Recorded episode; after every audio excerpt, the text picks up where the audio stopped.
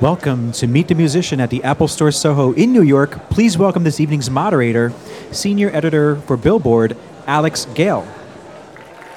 How's it going, everybody?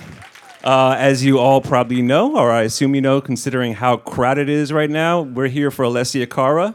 Applause. Yep. She just put out her debut album, Know It All. It's fantastic, as I'm sure you all probably already know. Ladies and gentlemen, Alessia Cara. Here she is. What's going on? Welcome. Hello. Hi. Thanks for being here, guys. Appreciate it. So how does it feel to finally have this album out? It feels amazing. I mean, it's been 2 years in the making, literally, and then 19 years in the making mentally. But it's just so cool to finally get it out. You know, I've had to hide these songs for so long and make sure no one else heard them and keep them safe, and now the whole world can hear them, and that's awesome. I'm so glad that, you know, it's out finally. And you've been performing some of them, and some of them I remember hearing they were maybe going to be on the EP, but then weren't. Yeah. What's the reaction been like for you so far?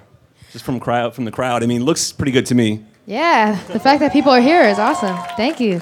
The reaction has been amazing. You know, when you release one song, you're always worried about how people are going to react to the other ones. You know, you're always like, I just hope they like the other stuff, and I hope that they don't think I'm just one type of artist. But everyone has been so amazing, and they've embraced the EP and the album, like, so well. So I'm glad, relieved, and glad. Speaking of one song, I'm sure what you're referring to would be Here, right? Yes. Everyone knows that song, or else you wouldn't be here. So that song is very different than the rest of the album in some ways. Were you nervous about making that song your first statement? I don't think I was nervous. I think that was the right choice for me, and I just kind of had this gut feeling that that's what I wanted to go with. And, you know, as a new artist, it's always good to make a first impression and to kind of stamp yourself and say, this is who I am as an artist. And I thought that song would do that perfectly. You know, it would kind of take me away from the pool of everyone else and just saying, this is what I'm about and this is me, and yeah. What do you think it was specifically, like, in the message of that song that really represents you? I think it... You know, it's just me saying that I'm brave enough to say that, you know what, just because this is what everyone else is saying, that parties are so amazing. Because for those who don't know, I wrote a song about this party that I hated and I felt so uncomfortable at. So I really wanted to show a different perspective, and I wanted to say, like, this is me. And, you know, there are kids who don't enjoy stuff like this, and there are kids who don't feel like going to these places, and I'm one of them, and I'm not afraid to say that. And, yeah, that's just what it was about, pretty much. When was the last time that you were actually at a party that inspired Here? Like, there's a party that you just had to leave. Because now that you're becoming a star, you probably have to go to, like, all types of parties that you don't want to be at all the time. You know what you'd think? But I think based on my song, people just don't invite me because they're just scared. I don't know. But I haven't been invited to one, which is good for me. But, yeah, they just don't invite me anymore, which is good. I'm sure after this album, you're going to have to go to so many horrible parties. Oh, gosh. We'll probably have some Here Part 2 and 3 and 4 and all.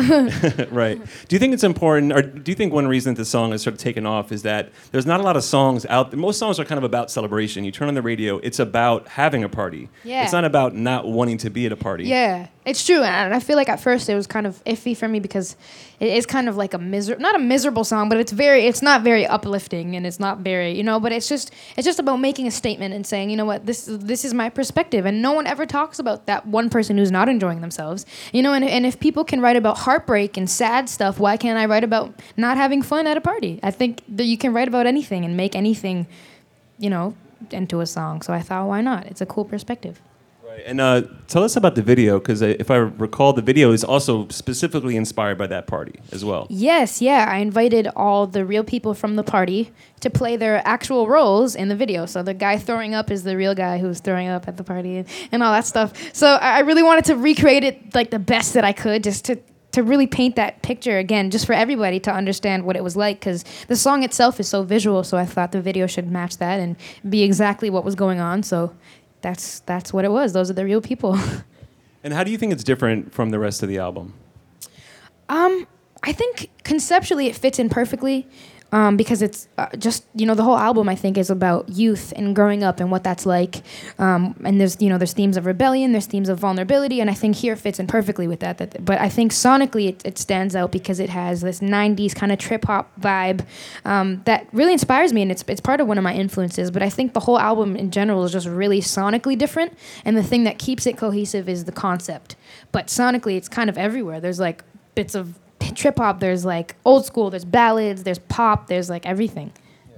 And your voice keeps it consistent too, which is just a beautiful voice. Oh, thank you. And so all the different sounds, has anyone actually been like surprised, or have you gotten any almost negative feedback? Because a lot of people, when they first heard the song, I mean, I think it's an amazing album, but thank you. When they first heard the song, a lot of people thought you were, partly because you're on Def Jam, maybe thought that it was going to be, you were going to be a straight ahead R&B artist, or more of a hip hop influenced artist, but it's a pop album overall, I'd say. It is, yeah. It's, I would say it's probably like alternative pop pretty much, yeah. That's, yeah, that was one thing that I was kind of iffy about, again, because I just put out a song that was one way, and that's why I think it was important for me to release the EP before the album, so I could give people a taste of who I am as an artist and say like, look, this is who I am. I have pop music, I have R&B, I have ballads, I have this kind of sound. So, you know, it's not like I just had one song and then I released an album of 13 songs that are completely different. You know, I didn't want to shock people like that. I just wanted to show people ahead of time, like, this is who I am, you know, before I release the big guy. And to go back to the beginning, just, you know, of your life, even before your career, you're from Toronto, and it's actually interesting to me, some of the album, Toronto, let's hear it, Toronto. Okay, hey. Okay, all right. Specifically Brampton? Do you guys know where Brampton is? Brampton. Yeah? Yeah? Awesome. Yeah, that's where I'm from, specifically. Right. It's Brampton, it's a small town outside of Toronto, so right? Like just outside Toronto, yeah. Got you. And it's interesting because some of your music to me sort of, if you think about like you're at a party, but you're not necessarily happy to be there, and then you think about other people, other artists from Toronto, Drake, The Weeknd, they also kind of have a little bit of like, they're not always cocky and celebrating. They sort of have like a dark and sometimes low self-esteem side to their, like they're very vulnerable in their art too. Is there something about Toronto, like something in the water there? I have no clue. Yeah, we're all just really sensitive people. It's cold. Like, it's really cold, so I don't know. It's cold, yeah. We're just always crying and it's sad. No, I think, I don't know, it's kind of weird. Yeah, we all do have like a similar thing. I think there's definitely like this whole new wave of music coming out of Toronto now with like Drake, The Weeknd, Bieber, and like Shawn Mendes, me now, which is awesome. A whole bunch of people, yeah, I think it's really cool. There's like this whole new wave and this whole sound, the Party Next Door even, this whole really dark kind of vibe that I really like, but I don't know if it's anything specific. I think Canada's overall happy. We're not that sad. And also, you're Italian on both sides, right? Yes, Italian. And how do you think, from what generation? Both my parents, are... They're from Italy. Yeah, my dad was born in Canada and then raised in Italy. And then my mom was immigrated from Italy to Canada. That's what I heard. Yeah. They were like, she's Italian. Yeah, not I'm like real Italian. Little Italian. Yeah. So how did does that influence your music at all, or just, you know, just in terms of your childhood? A little bit, I guess, yeah. I mean, my mom always listened to, like, contemporary Italian music around the house and stuff, so maybe I picked up, like, there's, like, a big pop scene in Italy, too, so maybe I picked some stuff up from that subconsciously, I guess. Right. Or maybe not, I don't know. But I think I might have, maybe. Yeah. I don't really know. I'm not really conscious of it, but I might have. Yeah. And there was also, your lyrics are so honest. That's one thing really just about life. And I remember from an article that we did in Billboard that you had this phase as a kid where you would lie all the time. Yeah. You would make up crazy stories. Can you tell us about that? Yeah, I don't know why I did this. I don't have an answer, but I would lie all the time. I would make up stories. I loved just like, I guess I loved the idea of entertaining people. I always loved being an entertainer, and I guess I hadn't really discovered singing yet. So I thought a good way to entertain would be like telling fake stories that weren't true. And I would just do that all the time. I would lie, make up stories, write actual stories, and I just had a big imagination, I guess. I don't know. It's pretty bad.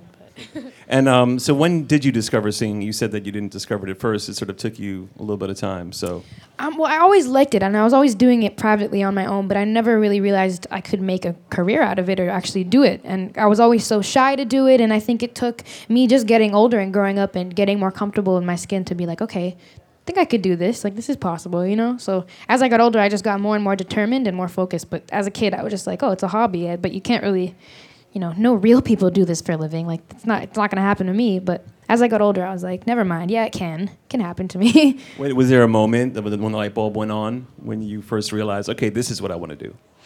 I don't know. I think I always just had that in the back of my mind, like, this is what I wanted. You know, it was just a matter of could I do it or not, but I always knew that I was just meant to do it. You know what I mean? It's just one of those things that I knew that I had and that I was just waiting for the right time to pursue it, I guess. And when you first started pursuing it, at least in terms of the outside world, it was through YouTube, right? Yeah. You would do YouTube covers. YouTube. What were some of the songs that you were first covered and that, you know, kind of set you on that path? I think I posted one. Well, it started on Facebook. I did one cover on Facebook of Adele's One and Only. Do you know that song? Yeah, I did that. That was the first time my family members and friends ever heard me sing. And then I went to YouTube and I sang Price Tag by Jesse J. And I love that song. I love Jesse J too. And but I had this really crappy, awful guitar, and I was playing it on the neck. I don't know why I was playing up here. I don't know why it was so bad, but it's still up there. I didn't delete it. But so if you want to laugh, you can go scroll all the way to the bottom of my YouTube channel. And so how did it go from there? You have, a lot of people, you have all these videos on YouTube, but when did it actually start to snowball and become something and become a career? How did that happen? I think for me, my story's a little bit different than, your typical, I guess, YouTube star, because I was never a YouTube star at all. No one really knew who I was. I never had, a viral video, but this production company still happened to just come across one of my videos, and it was a cover that I did of Sweater Weather by The Neighborhood. Yeah. Have you heard their new album? It's so good. Wiped Out, oh my God, it's so good. You guys should listen to that. I know I should be promoting mine. Know It All is good as well, guys. Know It All is pretty good. Yeah, but that's a great album. Anyways, sorry, getting off topic. But I covered them, and they saw it. And long story short, they flew me and my dad out to New York to Here to sing for them. And I sang for them, and we started working together, writing my own music with this guy named Sebastian Cole. Shout out Sebastian Cole, he's awesome. And yeah, from there, I just really loved the songs we were making and the demos, so I took my guitar and I went to every label you could think of and tried to get signed, kind of like a job interview, just waiting for them to call back. And that's how Def Jam called back, so it was good. And how old were you at this time? I started making the songs and working with the production company when I was 17, and then I got signed to Def Jam. So that whole process was took about a year trying to get signed, and then I got signed when I was 18. But when you got signed, you literally did not tell anyone, even your friends in school, right? Yeah, I didn't tell anybody.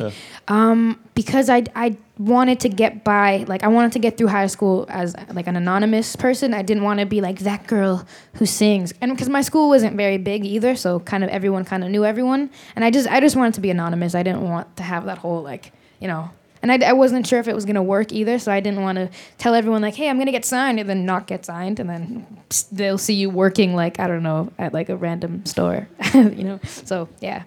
Had you even ever performed live yet at this point, or was it just on YouTube? At this point, I started simultaneously doing stuff, little talent shows at school, open mics and things like that, just to get used to it. So a couple people knew I sang, quite a few people actually knew that I sang at this point, but they didn't know what I was doing, after school, which was making these songs, going to the studio and stuff, yeah. In terms of, you said you wanted to be anonymous, and then I think about Here, which is also kind of wanting to be anonymous at a party, wanting to, disappear. Are you comfortable just with the idea of fame and being in the spotlight? Because in terms of some of these things you're saying, it seems like maybe you're not. Yeah, you know what? I think that part is just something I have to get used to. I'm a creative. I like making music. I love performing it, but just having the attention on me for other reasons is always weird. It's just strange to me. That's just not something that I looked for. That's not something I aspire to do. It's just something that comes with what I love to do. So I have to get used to it, but I'm not looking for that side of things. So I'll probably just, stay kind of in the background of things. Yeah. Has there been a mind-blowing brush with fame yet, or when you're just oh my God, this is I am no longer anonymous? When did that sort of when did that light bulb go off? Probably when it hasn't happened a lot yet, but when people just recognize me, just me walking, there's no sign that I'm a singer. I don't have a guitar. I'm just walking, and they're oh my God, can I take a picture with you? It's amazing and it's awesome because it's about my music, and I know that because I haven't done anything else. I just put out music, and that's what people are gravitating towards, so it's awesome. But it's still weird. It's whoa, I'm not anonymous anymore. My face is known to some people, and that's scary but amazing, and it's a mixture of different emotions. It's really weird, strange. How many, like, I can only imagine what it was like after Drake posted a picture with you. Or did you posted a picture with Drake? I don't remember which it was, but I once did, you do anything with Drake on he reposted it. He then reposted. It's like, then it's over. It's over. It was over. It was like a Drake-filled night that night. It was like all these things just happened at once. He did, like, I met him, and then he performed, and then he posted the picture, and then he, like, it was like all these things just kept hitting me. I was like, oh, Drake, what? This is amazing. It was so crazy. It was just like, he just kept sneaking up on me the whole night. It was awesome. I love him. I'm, like, such a big fan of his, and I guess he knew that because I called him out in every interview possible until he met me. So I guess he just, like, initiated the meeting, and he was like, great to meet you. Like, I'm a fan. I don't know if he was or not. Maybe he just lied. But he's awesome, so I'll take it. And then he posted the picture of us, which is so cool. I really, really like him. He's a great guy. You can't even tell that he's like Drake when you meet him. He's just like Drake. And another huge person. I mean, he's kind of like the king of music in some ways, and the queen. Yeah.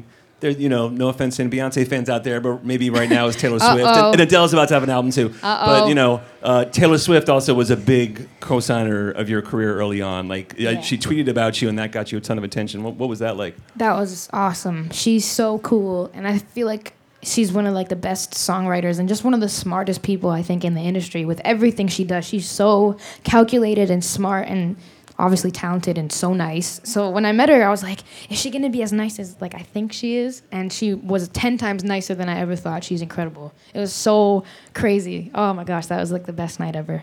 Best Halloween ever, I would say. Was it on Halloween? It was. Were you like, is this a prank? A Halloween prank? Yeah, Halloween prank. No, it was real. Very much reality. It was awesome. It wasn't someone dressed as Taylor Swift. It was actually Taylor Swift. No, it was actually Taylor Swift. Right, Taylor Swift dressed as Olaf, if you guys must know, from Frozen. Yeah.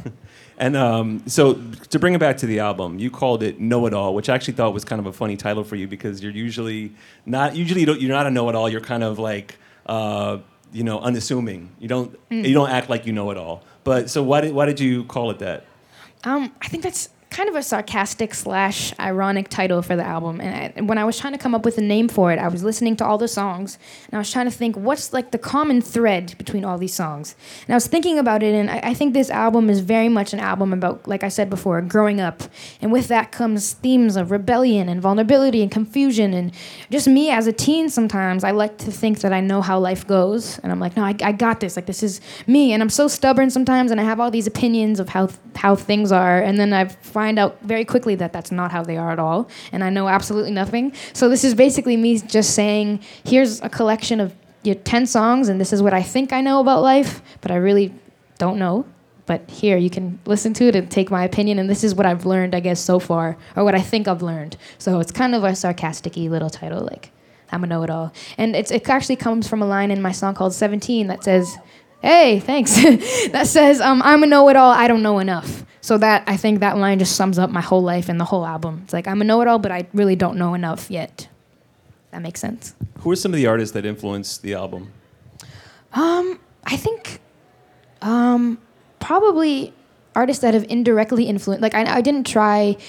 I really wanted to make this album different from my influences because I didn't want to be cast as like, oh, you're like this person, especially because I'm new. But I think subconsciously again, or maybe indirectly influenced just everyone that I listen to, whether it's Amy Winehouse, who's a huge influence on me, I love her, or Drake, or Ed Sheeran, or Frank Ocean, all these amazing songwriters that are just so visual. I like visual writing, and I love clever writing. Taylor Swift is great at that too. So yeah, just a mixture, I guess. Different people. And Amy Winehouse is actually your favorite artist I've read, right? Yeah, she's my favorite. I love her. Did you get to see the documentary on her that came out this year? Yes, I saw it twice. Me too. So sad. It is so sad. You saw it twice too? Yes, I did. Did you notice things from the second time around that you didn't notice the first time? Absolutely. That's how I was. Both times I still cried. Yeah. Oh, you cried? I didn't cry. I've never cried to a movie before. Fun fact. Really? I don't know why, but I felt sad. I just didn't actually shed tears. When is the last time that you cried? Probably like a few days ago for something stupid. Like, I don't know. I don't even remember. Probably like, oh, I'm so overwhelmed. I'm so frustrated. Well, like nothing. Yeah. How often do you feel overwhelmed about everything that's happening? Quite often. I'm not going to lie. I think, again, just going from someone who did absolutely nothing and just stayed in her room all the time to somebody who's now traveling the world, literally, and never home, and, just becoming this person with a voice and somewhat of a public figure, that can be scary. But I think it's more amazing than anything. And the good outweighs the bad, thankfully, which is great. And this is why I'm still doing it. why I'm still having fun doing it. Right, and you've gotten to travel the world. What's your favorite place that you've been to? Oh my gosh, so many. I love Miami, which is kind of random, but I love it. And what else? I love Paris as well, even though right now things are, you know, not doing very... I was actually just there, which is so sad. I can't believe... It's just heartbreaking. Yeah, I was just there. It's insane. But it is one of the most beautiful places, and that's why it's so sad to see that. It's like, oh, my gosh. You think it's such a, you know, peaceful, beautiful place and sad. Anyways, yeah.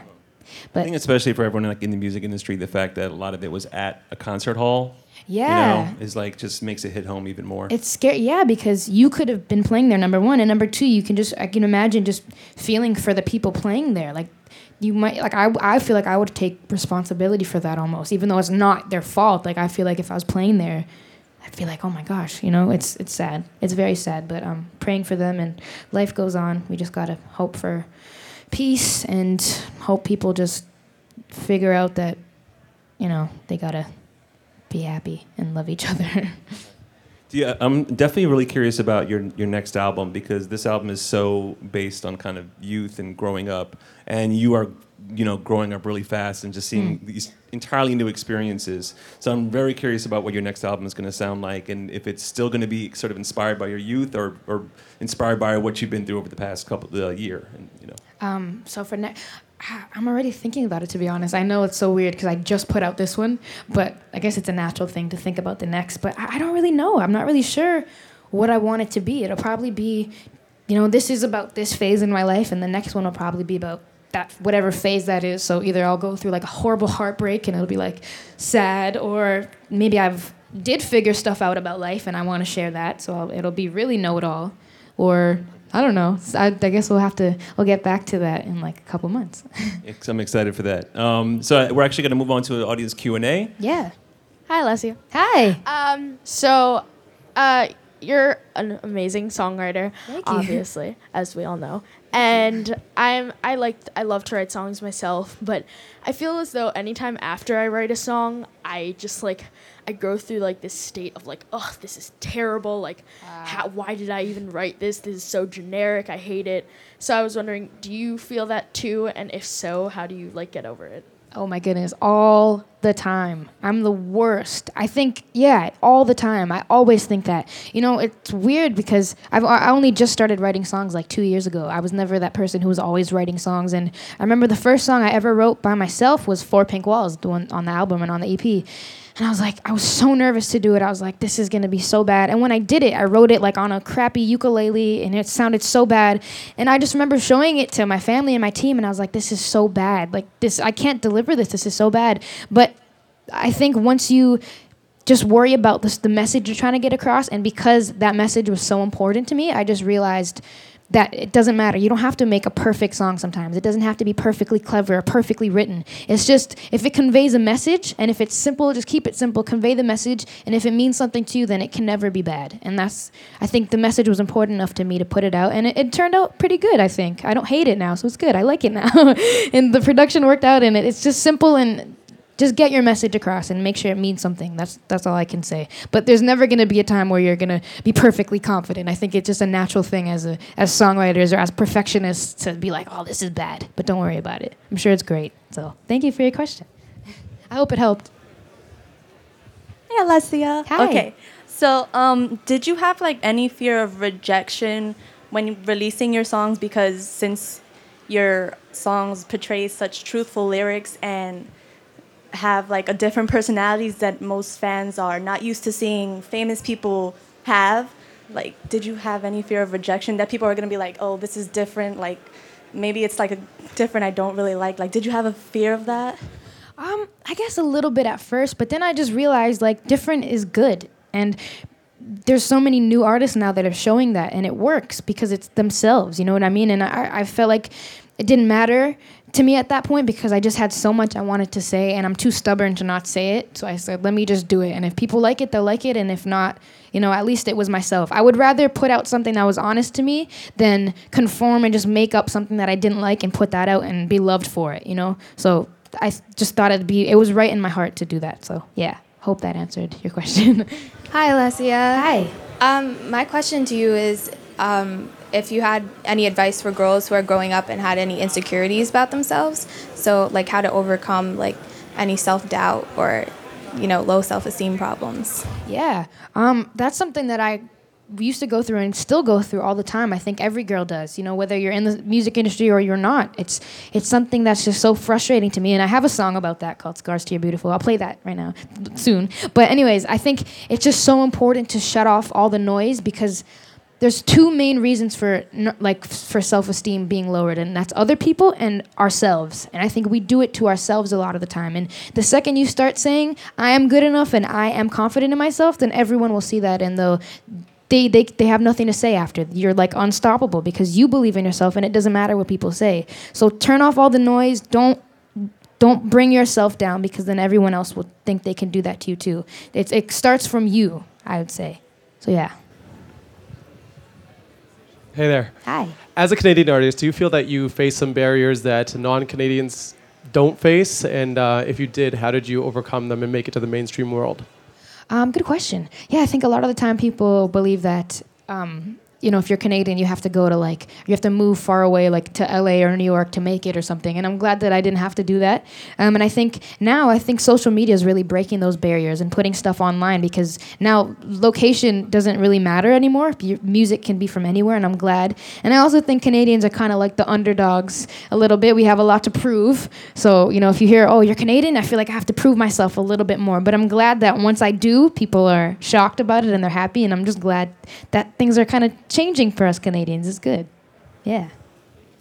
How you doing? Hi. I'm a huge fan. Your album's amazing, by the way. Thank you. So I work at a high school in Brooklyn, and your song Scars to Your Beautiful is, you know, reaching a lot of the students. I let some of the students hear it, and I thought it'd be important. We actually had a student just perform it at our event.